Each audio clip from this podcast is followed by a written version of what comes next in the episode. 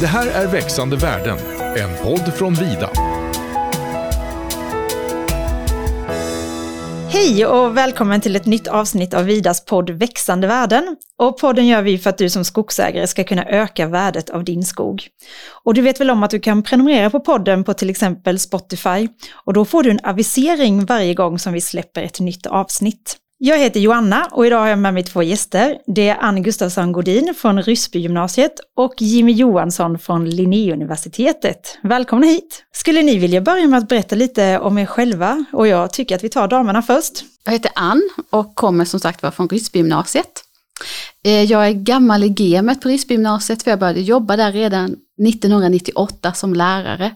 Och jag har undervisat historia, samhällskunskap, religion och psykologi. Kanske inte de ämnena som eleven upplever som de roligaste. Men det, var, det är ett jättebra skola så jag har varit kvar där. Och sen i mars 2020 är jag rektor på hela skolan. Och Jimmy, vem är du? Ja, jag är prefekt på institutionen skog och träteknik på Linnéuniversitetet jobba med eh, utbildningar då och forskning inom träteknik framför allt. Jag har också varit ganska länge på Linnéuniversitetet och började någonstans 2003 tror jag. Och har jobbat med våra utbildningar mycket, varit programansvarig och lite sådär innan jag tog en chefsroll här ett tag nu. Och vi ska ju prata om skogliga utbildningar idag. Och Ann, du är ju rektor på Ryssbygymnasiet. Vad är det för utbildningar ni har där mot, eh, ja men framförallt mot skogen? Mm. Vi är ju ett naturbruksgymnasium då och så har vi också restaurang och livsmedelsprogrammet. Och detta gör då att den röda tråden är ju skogen och allting som växer där. Eh, när det gäller då naturbruksprogrammet så har vi inriktning skog och naturturism. Och jag kommer lite senare då till vad, vad skogen, alltså vad vår utbildning i skogen innehåller. Men vi har jaktutbildningen och då kan man gå på två olika inriktningar. Jakt och viltvårdare och jakt och skogsvårdare. Vi har naturturism som jobbar då med turismen väldigt nära oss. Och sen har vi också då naturvetenskaplig fördjupning där en av inriktningarna är skog och den kommer jag till lite senare. Är det populära utbildningar? 2011 så gjorde ju regeringen om eh, gymnasiet och då, så, då såg man att alla praktiska program tappade ganska mycket. Men det har vi börjat ta, ta igen nu kan man säga så vi hade ungefär 80 procent fyllde vi vår, vår skogsklasser nu då detta året men det går lite upp och ner. Vad kan man jobba som när man blir färdig? Ja, det beror på lite. Sagt, när det gäller skog så har vi två olika inriktningar. Det är skogsmaskinförare och det är skogsvårdare. Och när det gäller skogsmaskinförare då, om man har den som grunden, så kan man jobba som skördarförare, skotarförare, markberedningsförare eller flishuggsförare. Och sen då när, när skogsvårdare, då är det skogsvårdare, motormanuell avverkning, arbetsledare, virkesmätare, planerare. Och de här kan ju bli maskinförare ändå, men de har mer fördjupade kunskaper i röjning och åkerväxt, plantering och sådd. Mm. Och sen har vi då naturvetenskaplig inriktning. Och det är tre olika inriktningar då, jakt, skog och naturturism. Och när det gäller då skogen så läser man ju då naturvetenskapen som bas och sen har man då en skoglig utgång. Och det innebär att man en dag i veckan ägnar sig bland annat åt skotarföring och marken växternas biologi och röjsåg och liknande. Och då kan man gå två vägar, antingen kan man jobba inom skogen eller så kan man vidareutbilda sig inom de skogliga näringarna, bland annat då på Linnéuniversitetet. Det kändes som det var utbildningen som vi är väldigt intresserade ja, utav. Ja, men det är det verkligen. Det är som riktas ibland då till vidare, så eh, de här då som när de är färdiga. Mm. Ja, kul. Och Jimmy, du kommer ju från Linnéuniversitetet. Hur ser era skogliga utbildningar ut? Utbildningarna och allting vi gör ska egentligen börja med plantan och sluta med produkten någonstans. Och eventuellt ska vi försöka sluta den här cirkeln i framtiden. Så utbildningarna följer lite samma spår. Vi har utbildningar då på den skogliga sidan där vi har ett utbildningsprogram, en kandidatexamen inom skog, skogskandidat. Och så har vi en som mer riktar sig mot eh, den träförädlande industrin som vi kallar för skog och träingenjör. Eh, vi har också en ytterligare utbildning som man kan bygga på det där med till ett masterprogram som heter skogsbruk med många mål. Utöver de där programutbildningarna så har vi då ett antal fristående kurser där hållbart familjeskogsbruk då sticker ut, som inriktar sig mot skogsägare i första hand. Och jag har ju samma fråga till dig. Är det populära utbildningar? Ja, eh, vissa är väldigt populära. Eh, vi har ett mycket högt söktryck så det är betydligt fler sökande än som får plats. Så man får köa lite innan man får, får komma in. Eh, sen så har vi några som tyvärr går lite sämre och det är då de mot, eh, mot industrin, framförallt vårt ingenjörsprogram. Där lyckas vi inte riktigt få in så mycket studenter som vi vill, även om de får fantastiska jobb efter sin utbildning, tycker jag. Och vad kan man jobba med när man, när man blir färdig? De skogliga utbildningarna, de, ja, de börjar liksom i den förvaltande skoglig ja, vad det, de kallas, eh, olika typer av roller i skogsbruket med skogsskötsel och så vidare. Och slutar någonstans med virkesinköpet. Eh, medan den här ingenjörsutbildningen börjar någonstans då istället i virkesinköp till industri och sen så kan du gå nästan hur långt framåt mm, användaren du kan där. Och vilken är målgruppen på eh, till era skolor skulle ni säga? Hur ser, hur ser målgruppen ut? Den är lite speciell om man jämför med andra eh, universitetsutbildningar. Vi har studenter som befinner sig lite mer mitt i livet. De är lite äldre än de vanliga studenterna. Eh, kanske att man då får intresse för skogen på något sätt kommer lite senare i vissa fall och vi har då ett koncept där vi har mycket distansutbildningar. Så jag tror det passar just den här gruppen som man kanske jobbar och har familj och så vidare men då vill vidareutbilda sig av olika anledningar. Vi dock, dock är det så att det kommer studenter också för direkt från gymnasiet, till exempel från Risbygymnasiet, eh, och gå in på någon av utbildningarna. Eh, men det är en stor blandning av studenter på det viset. Sen så är det just den här hållbar familjeskogsbruk, där är ju en inriktning just mot skogsägaren, så det är den primära målgruppen där. Och vad är målgruppen på Risby? Ja, det är egentligen alla ungdomar, men vi har mycket elever som fortfarande bor på landsbygden. men det är svårt att, att söka få elever från eh, städerna, tyvärr. Och ser ni att alla era mm, studenter har en skoglig bakgrund? Är man, är man skogsägare eller har man det liksom med sig? De flesta har nog att de har någon skoglig bakgrund men sen har vi de som inte alls utan och det, det är så himla spännande att även de kan tänka sig därför att det, den skogliga branschen är ju så enormt stor om man tänker sig en framtid där. För oss ser det nog likadant ut. Det blir vanligare och vanligare att man inte har då en traditionellt skoglig bakgrund. Så. Nej, vi hoppas ju såklart att, att man inte behöver en skoglig bakgrund utan det är ju meningen att man ska lära sig det hos ja, er. Precis. Och hos oss så speglas det lite av hur skogsägandet verkar också förändra sig på samma sätt. Att man blir med skogsgård av olika anledning. Kanske inte då att man har haft någon direkt koppling till skogen sedan innan. Men eh, du sa att ni har en del utbildningar på distans. Hur fungerar det? Distans med viss modifikation där att vi träffas då och då. Vi träffas ute i skogen, eh, vi gör exkursion och så vidare. Vi träffas på industrier och vi träffas i labb och gör försök och så vidare. Men i övrigt så sker då utbildningen via någon typ av lärplattform eh, där man då träffar sina klasskompisar i det digitala rummet istället och sina lärare. Och vilken målgrupp lockar det att man har möjligheten att gå på distans? Svårt att säga att det är någon speciell målgrupp på det viset. Utan det verkar som att alla uppskattar det där mm. allt mer. Mm. Inte nu, minst i dessa tider har det varit en väldig fördel för oss också att under corona att kunna utbilda på det viset. Ja, ni var lite mer förberedda då, att kunna ge den typen av utbildning. Ja, i det fallet har det ju inte påverkats alls på det Nej. viset. Utan det är bara de här träffarna i skogen och så vi har fått pausa lite tag. Men hur ser ni på skogsnäringen som en framtidsbransch? Jag tror att den är väldigt gynnsam med tanken också på att miljöfrågan är så, blir större och större. Så jag, det, vi ser ju bara positivt på framtiden. Så att det, nu, jag tror bara att vi ska kanske hitta andra typer av eh, försörjningsmöjligheter också inom skogen. Jag kan inte annat än att hålla med. Det finns mycket spännande arbeten och inte minst i både i relation till hållbarhetsaspekter men också i framtida digitalisering och så vidare där jobben utvecklas på något sätt, att det, man behöver ha en, en, större kompetens inom rätt så komplexa områden ofta. Och det gäller både skogsbruket och i förädlande industrier. Men miljöfrågan har ju ändå varit, varit aktuell här nu något år och är ju högaktuell nu. Har ni märkt det någonting på ansökningssiffror till er? Inte på gymnasiet har vi inte gjort det. Vi har en, en ökande antal sökande har vi. Men inte något sådär jättekraftigt, men till viss del. Men vi har svårt att se att det, det har ett direkt samband på det viset. Mm.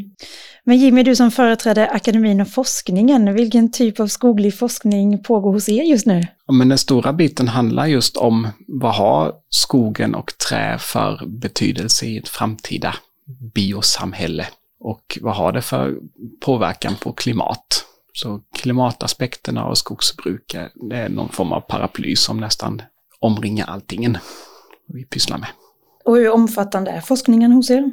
Vi har en forskningsverksamhet som är ungefär lika stor som utbildningsverksamheten, så ja, budgetmässigt då så är det hälften mm. hälften. Och Ann, jag har hört att eh, skogsmaskinutbildningen och naturvetenskap med skoglig inriktning funderar på att bli teknikcollege. Ja, kan du inte berätta lite mer om det? Jag ja. tror att det är många som inte vet vad teknikcollege eh, handlar om. Det är ju Sveriges teknikföretag som försöker då öka kvaliteten när det gäller den tekniska utbildningen.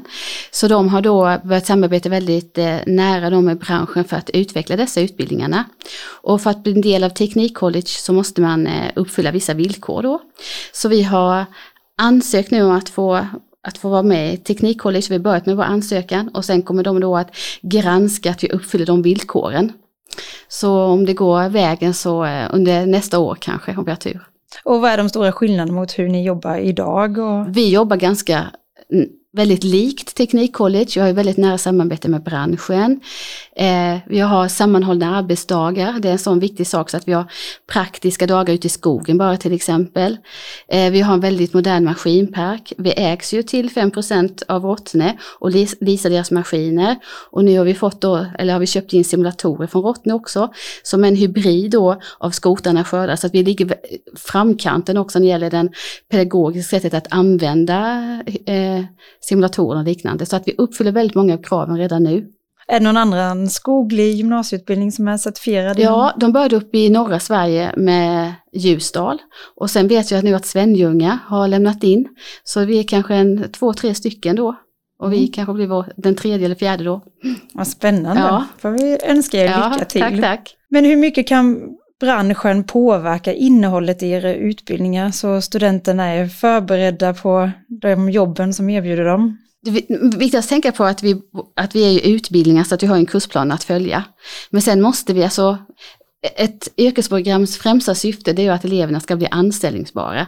Och då måste vi göra dem så att de kan bli anställningsbara. och Då behöver vi den senaste tekniken och vi behöver samarbeta med branschen så att vi vet vilka krav som ställs på vår utbildning. Vi erbjuder till exempel då att eleverna kan ta certifikat till exempel eh, röjsåg och då är det ju exakt samma exakt samma då krav som de övriga branschen ställer som vi, vi måste uppfylla. Så vi försöker samarbeta väldigt mycket med branschen, inom naturligtvis inom ramen då för kursplanerna. Och hos er Jimmy, kan, kan branschen påverka? Ja, det gör de mycket. Vi, eh, både då i forskningen så är det ju nästan alla projekt vi driver där så är det i samverkan med näringslivet på något sätt. Så där sker ett kontinuerligt lärande och man liksom beskriver för varandra vad som är viktigt att, så det är också då en koppling till utbildningen. Sen så är utbildningsmomenten så är det vanligt att vi använder företagen till gästföreläsningar och att man kan vara värd för exkursioner och så vidare. Och på den viset påverkar man också innehållet, mm. vad vi ska lära ut. Och sen kan vi säga också att alla praktiska program har ju 15 veckors APL, alltså arbets platsförlagd utbildning. Och där är ju de då, till exempel de skogliga utbildarna, de är ju då i skogsföretagen eller hos entreprenörer och, och gör sin APL då ju. Och på samma sätt hos oss så har vi ju en, en verksamhetsförlagd praktik och även då ett examensarbete som ska genomföras i sam, samarbete med företag. Som ofta brukar vara en första ingång på ett, ett arbete. Och väldigt, eller en del av våra elever får ju sen fortsatt anställning hos, hos eh, APL-platsen då för att de har verkligen kunnat visa framfötterna och, och hur duktiga de är. Men de som går skogliga utbildningar, får man jobb eller märker ni att, är man anställningsbar? Ja. Om man blir anställd? Ja, det är man. Alltså, redan under utbildningstiden så kan företagen höra av sig och försöka ragga eh, våra elever. Så att ja, man får definitivt jobb. Ja, det är samma hos oss. Kan inte ni förklara lite för mig den största skillnaden mellan en gymnasial och en eftergymnasial utbildning? Den gymnasial, gymnasiala utbildningen är väldigt mycket grundläggande utbildning alltså, har jag kan jag inte vad du säger Jimmy. Och sen så fördjupar ni jo, mycket. så är ju tanken naturligtvis. Eh, jag skulle ju säga att universitetsstudier, det, där får du kanske ta, det är ditt eget ansvar. Det är ju frivilligt och det är förvisso gymnasiet också, men inte på samma sätt kanske. Utan det är, det är din utbildning och din framtid det handlar om. Men om man går en skoglig utbildning på gymnasiet, kan man läsa vidare då på högskola eller universitet? Oh ja, alla praktiska program eh, har, kan ju läsa studieförberedande, alltså då svenska 2, svenska 3 och engelska 6. Så att det väljer man redan hos oss, väljer man det om man vill läsa det i tvåan då. Så att det, det kan alla och det är ganska många som gör det. För att de ser kanske då en framtid som eh, skogsmästare till exempel. Och sen har vi lite, vi har individuellt val, till exempel matte 2 då, för att just för skogsmästarutbildningen då. Och man är ju verkligen en eh, tillgång i ett bolag om man både har en praktisk och en teoretisk Mm. utbildning med sig. Ja, och just eh, vår naturvetenskapliga skogsutbildning eller de andra inriktningarna, alltså det är ju, ska man läsa naturvetenskap så ska man egentligen göra, och intresserad då av biologi och växter och sådant, då, är det där, då ska du göra det på ett naturbruksgymnasium. För att du får så mycket mer med dig och så en stabil grund att stå på. Det märker faktiskt vi också utifrån bakgrunden på studenten att de som kommer från Visby till exempel, de har ju bra förutsättningar. Eh, hos oss är ju behörighetskraven då lite olika beroende på vilket program man väljer. Från att vara, vara grundläggande behörighet, vilket gymnasie som helst då egentligen som är studieförberedande, eh, till att vi har lite krav på naturvetenskap och när det gäller fysik och matte då på ingenjörssidan. Jag tänker att vår bransch har ju digitaliserats och automatiserats väldigt mycket de senaste åren. Och hur hanterar ni det på skolorna? Vi har ju de här simulatorerna, vi har ju Rottnes simulatorer för vi har ju Rottnes maskiner då ju, som är då en hybrid, man säger både då skotare och skördare. Och då kan man väldigt bra för, de får ju en mängdträning i simulatorerna som de inte kan få i själva maskinerna. Så där märker, det har verkligen gjort ett stort intåg och de blir mycket mer säkrare när de sätter sig i maskinerna och ska jobba i dessa då. Så det är väldigt positivt. Och hos oss så är det en utmaning att klara av allt det där själva, utan där behöver vi branschens stöd att visa upp den senaste tekniken och hur den används och så vidare. Och har ni det? Men det har vi. Ja, ja vad skönt.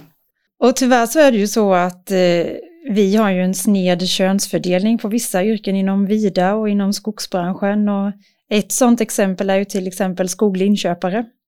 Hur ser könsfördelningen ut eh, hos era elever? Hos oss på Ryssbygymnasiet så är det, det är ett bekymmer. Vi vill ju ha in betydligt fler tjejer. I ettan nu så är de tre stycken och i, eller, nej, i, trean är de tre och ettan är det någon, någon tjej då. Så att vi, det är ett jättestort problem att få in tjejer för att det, det jag känner att det finns fortfarande en bild av att det är skogsarbetare, att det är män. Men de här jobben, de passar ju tjejer lika bra alltså. Så det är jättetråkigt att det är så få tjejer. Hos oss är det ju faktiskt så att hälften av studenterna är kvinnor. Så det är jättekul och vi är väldigt nöjda över detta. Vi tror att studieformen att vi erbjuder utbildningar på distans är ett skäl till att det, det möjliggör på något sätt för alla att kunna ta del av utbildningarna. Eh, Utan att veta säkert att det är så, men vi tror Mm. det är så.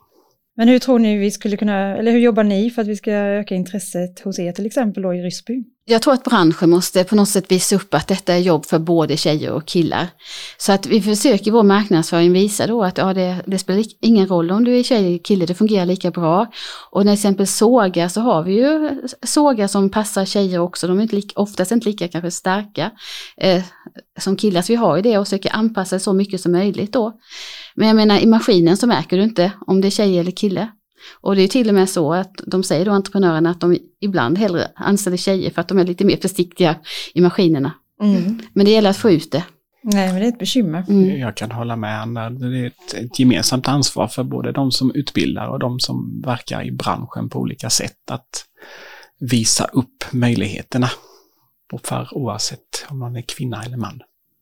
Ja, jag tänker den eh, automatiseringen och digitaliseringen Mm. som sker gör ju det också enklare för både kvinnor och män Mm. att, eh, att kunna arbeta. För den här typiska skogsarbetaren behöver kanske inte vara så grov Nej. längre som man var en gång. Mm. Ja, men då är vi överens i alla fall att Ja. vi tycker att vi vill ha fler kvinnor. Du Jimmy, du nämnde ju att ni har en populär utbildning som heter Hållbart familjeskogsbruk. Och eh, den kommer ju jag i kontakt med också en hel del, men kan inte du berätta lite mer om den? Jag tror att den är ganska populär va? Ja, som vi sa så är det då en, ett kurspaket som riktar sig då till framförallt till skogsägare, privata skogsägare. Men alla får naturligtvis välkomna att söka.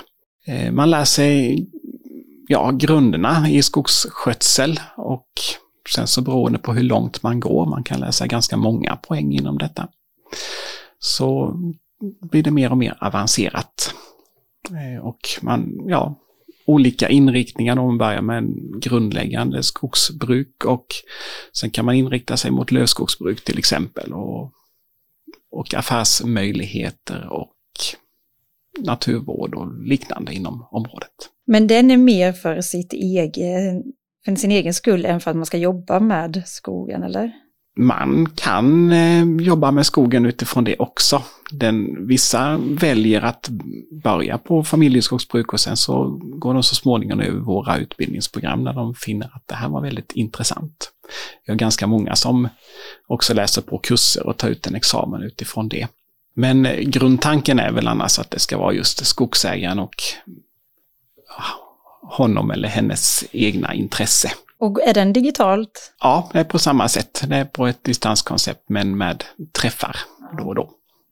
Ja, men då är det ju många utanför Växjö som kan kolla upp den då. Ja, precis. Mm. Vi, ja, vi har, I nuläget ser vi nog inga särskilda geografiska begränsningar på var studenterna kommer ifrån egentligen, utan det är hela landet.